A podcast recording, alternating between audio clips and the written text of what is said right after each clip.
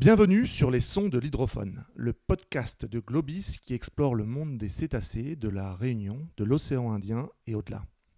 Grandes migratrices, les baleines à bosse sont capables d'effectuer plusieurs milliers de kilomètres de leur zone d'alimentation polaire vers les zones de reproduction tropicale. Dans l'hémisphère sud, cette espèce se nourrit en Antarctique, pendant l'été austral, de décembre à mars, et rejoint les eaux chaudes en hiver austral, de juin à octobre. Globice mène depuis deux mille quatre des prospections en mer pour évaluer les variations de fréquentation des baleines à bosse autour de la Réunion. D'une année sur l'autre, les saisons ne se ressemblent pas. Certaines sont marquées par une très faible fréquentation, deux mille quinze et deux mille seize par exemple, et d'autres inversement par une fréquentation exceptionnelle, deux mille dix-sept et deux mille dix-huit. Les causes de ces fortes variabilités sont encore méconnues. L'un des objectifs de Globice est de mieux comprendre les facteurs pouvant influencer ces variations interannuelles. C'était précisément la mission confiée à Alexandre Modi qui a travaillé plusieurs mois chez Globice sur cet objectif. Bonjour Alexandre, peux-tu te présenter et nous rappeler rapidement les différentes étapes de ton cursus ? Bonjour Jean-Marc, je suis arrivé à La Réunion en deux mille onze où j'ai effectué donc une licence et le master en biodiversité et écosystèmes tropicaux orientation marine à l'univers- l'université de La Réunion. J'ai toujours été passionné par les mammifères marins. Et le fait de venir à La Réunion m'a donné l'opportunité de travailler sur ces espèces assez fantastiques. Alors, quel était l'objet principal euh, sur lequel tu as travaillé ? Alors, l'objet principal était de voir s'il y avait une influence des variables environnementales qui peuvent avoir un impact sur les baleines à bosse et donc potentiellement sur leur présence à La Réunion. Ce que j'entends par variable environnementale, c'est la température de surface de mer, la chlorophylle, les phénomènes climatiques tels que El Nino ou encore la couverture de glace. Comment on détermine ces variables ? Pourquoi celles-ci et pas d'autres ? Eh bien, on détermine principalement ces variables sur de la recherche bibliographique, c'est-à-dire qu'il existe de nombreuses études qui mettent en lien les, anim- enfin, les animaux et les variables environnementales. Donc, on cherche à voir quelles variables ont, auraient le plus d'influence, notamment sur d'autres modèles d'études. Alors j'imagine qu'on ne construit pas des modèles euh, facilement, il y a énormément de complexité dans tout ça. Euh, est-ce que Globice travaille seul ? Non, Globice ne travaille pas seul. Globice travaille en partenariat donc, avec le laboratoire Entropie, notamment la personne d'Audrey Jaeger qui nous a aidés sur la, le volet modélisation statistique. Et euh, Globice travaille aussi en partenariat avec le laboratoire des sciences de l'univers de La Réunion, O Z U R, en la personne d'Emmanuel Cordier, qui nous a apporté son aide sur tout ce qui était physique océanographique. Donc un partenariat avec l'Université de La Réunion qui permet de traiter de la donnée, mais comment on obtient euh, ces données ? Quelles sources sont sollicitées pour euh, avoir des éléments fiables ? Bien, majoritairement, pour le coup, on a utilisé la NASA, le site de la NASA, qui fournit des données, notamment des imageries satellitaires, en libre accès. Qu'est-ce qu'il ressort des modèles que tu as utilisés et qui pourraient expliquer ces variations de fréquentation et d'observation des baleines à La Réunion ? Eh bien, comme je vous l'ai dit à la base, on avait plusieurs variables environnementales. Parmi ces variables environnementales, on en a deux qui sont ressorties majoritairement, donc qui auraient une influence potentielle sur la fréquence d'observation des baleines à bosse. Ces deux variables sont lesquelles ? Ce sont la chlorophylle et la température de surface de mer. En quoi la chlorophylle joue-t-elle un rôle important ? La chlorophylle va jouer un rôle important. En effet, la chlorophylle est un pigment qui est contenu dans le phytoplancton. Les plantes contiennent de la chlorophylle, c'est ce qui donne la couleur verte. Le phytoplancton est un micro-organisme, donc marin, qui en fait va être mangé par le zooplancton.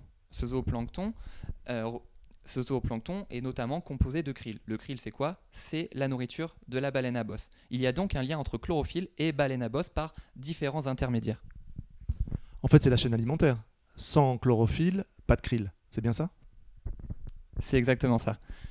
Le lien entre la chlorophylle et le, le krill est très important. En effet, pour avoir une bonne ponte, pour faire une bonne ponte, le krill va avoir besoin d'une bonne quantité de nourriture, donc de phytoplancton. S'il y a une, une faible concentration de chlorophylle, eh bien la ponte sera faible et donc potentiellement on aura moins, moins d'adultes krill plus tard. Et quel rôle joue euh, la variable température par rapport à ces phénomènes ? Une des idées est qu'elle aurait un rôle en fait sur la fonte de la glace. Le phytoplancton est situé sous la glace. Quand la glace fond, le phytoplancton est libéré en mer, ce qui génère un développement de vie et donc un développement de krill plus important. Si la température de la mer augmente, la fonte de la glace est plus élevée.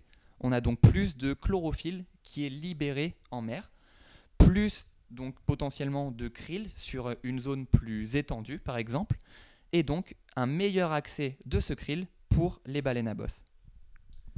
Donc ça voudrait dire que si quelques mois avant Euh, que les baleines ne se rendent à La Réunion sur leur trajet migratoire, elles trouvent suffisamment de krill pour se nourrir dans des conditions de température qui ont favorisé sa ponte, elles vont pouvoir absorber l'énergie nécessaire à cette migration et, et donc être plus nombreuses. C'est ça le lien ?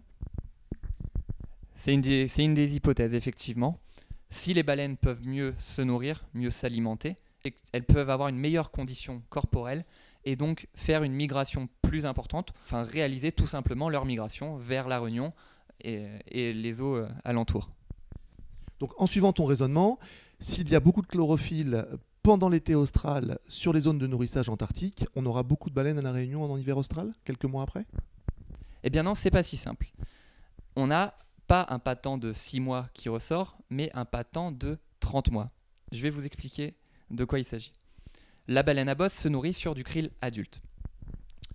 Entre le moment où le krill euh, va effectuer ses pontes et le moment où le krill devient adulte, il se passe vingt-quatre mois. La chlorophylle, qui semble avoir une influence, va avoir une influence au moment de la ponte.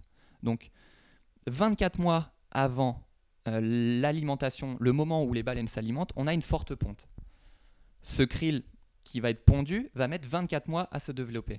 À ce moment-là, on a beaucoup de krill adultes. Et c'est là que les baleines vont être sur zone pour manger.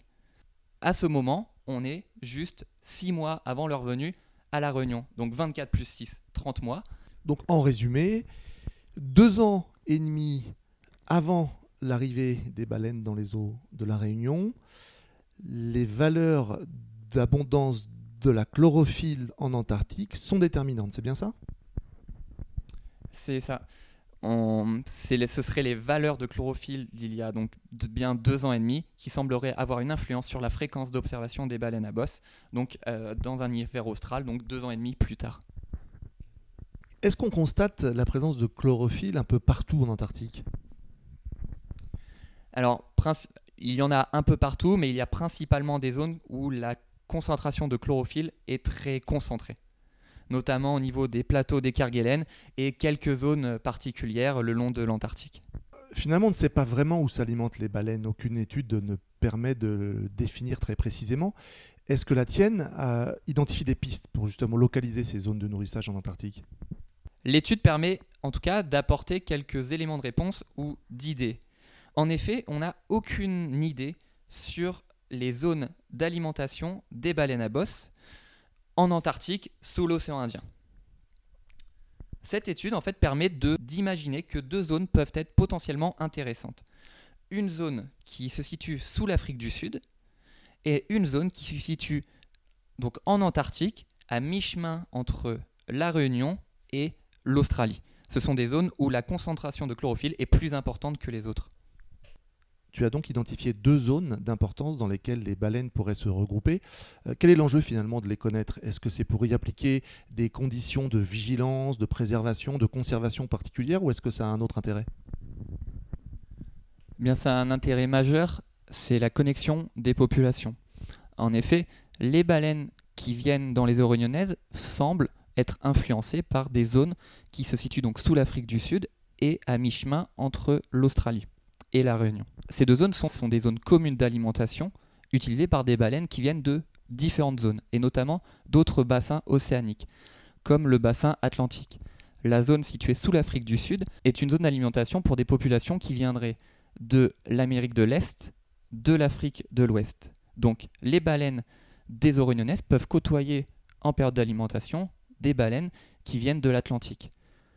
Inversement, sur l'autre zone, située à mi-chemin entre La Réunion et l'Australie, ces baleines pourraient côtoyer des baleines qui viendraient de la côte ouest australienne car des, des baleines qui ont été balisées sur la côte ouest australienne en période de reproduction ont montré un fort déplacement, notamment au niveau des, du plateau des Kerguelen. Donc ce que tu sous-entends, c'est qu'on pourrait avoir des mélanges de populations et éventuellement un jour, euh, grâce au suivi satellitaire, identifier une baleine australienne sur nos côtes réunionnaises ? Eh bien, potentiellement, et ce n'est pas une, ce n'est pas une idée à exclure. On pourrait en effet avoir des échanges de populations avec des individus, eh bien, par exemple, d'une année sur l'autre. Donc une année qui irait se reproduire au niveau des côtes ouest australiennes et l'autre année qui viendrait peut-être dans les eaux réunionnaises. Et en termes de connexion des populations, d'évaluation des stocks, c'est très important, car aujourd'hui quand on évalue un stock de population, on peut dire que c'est une population fermée, donc on n'a pas forcément d'apport de nouveaux individus. Par contre, si on montre que ces baleines à bosse sont aussi des baleines à bosse qui viennent par exemple dans l'ouest de l'océan Indien, et qui migrerait euh, une autre année en Australie, eh bien ça pourrait former une seule et même population. Donc en termes d'évaluation des effectifs des stocks, ça change tout à fait la donne. Alors potentiellement, il y a un autre impact ou une autre conséquence de tout ça, c'est que potentiellement, on pourrait aussi prédire euh, la venue des baleines à La Réunion. Si on sait que trente mois avant, le chlorophylle a été particulièrement abondant, euh, les baleines, on va dire, seront bien nourries, en capacité de migrer, et donc logiquement, euh, théoriquement, plus nombreuses sur nos côtes. Ceci peut avoir une influence majeure, notamment sur l'économie, lorsqu'on sait qu'à La Réunion, euh, bah, toute une économie locale euh, s'est constituée autour de la présence de ces baleines, et on voit à quel point aujourd'hui, en deux mille dix-neuf, alors que la saison a été plus mitigée, euh, ça peut avoir des répercussions importantes. Est-ce que, de tes études, des hypothèses qui ont été, je crois, validées, on peut conclure un modèle prédictif ? Alors oui, on peut avoir une idée euh, de la valeur de la fréquence d'observation. C'est ce qu'on a fait pour la saison deux mille dix-neuf. On a obtenu les résultats avant que la saison deux mille dix-neuf soit soit euh, lancé, entre guillemets.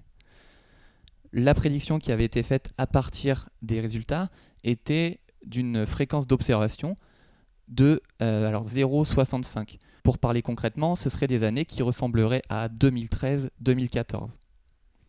Donc des années moyennes. Pas mauvaises, mais pas exceptionnelles. Et au vu des tendances qui ont été observées en deux mille dix-neuf, eh bien, ce modèle va dans la tendance euh, de ce qui a été observé. Attention, il ne faut pas euh, vendre la peau de l'ours avant de l'avoir tué. Afin de vérifier et vraiment valider le modèle, il faut, il faut faire ses prédictions sur des, beaucoup plus d'années. On ne peut pas dire sur une seule année que ça fonctionne. Mais en tout cas, ça a le mérite d'apporter déjà des premières réponses et notamment une première valeur euh, de prédiction qui va dans la tendance observée.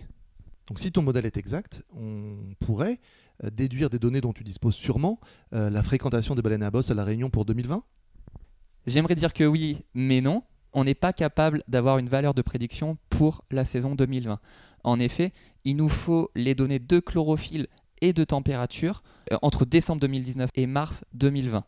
Or, ces données ne seront mises en ligne qu'à partir de mars deux mille vingt, voire avril deux mille vingt. Donc, pour avoir une idée de la saison deux mille vingt, il faudra patienter au moins jusqu'à avril deux mille vingt.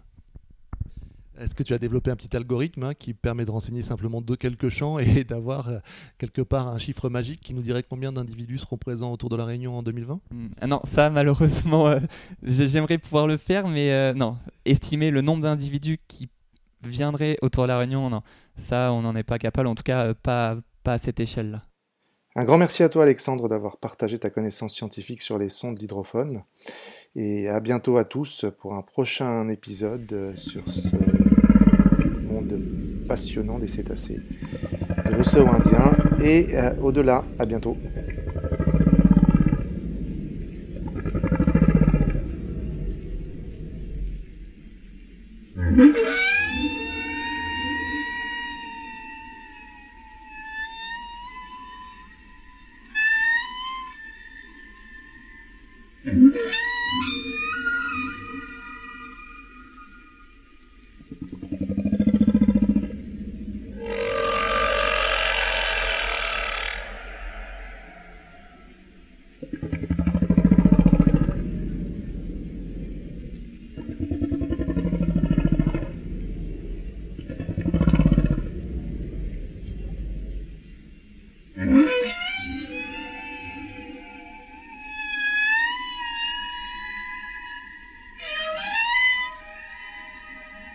Mmh.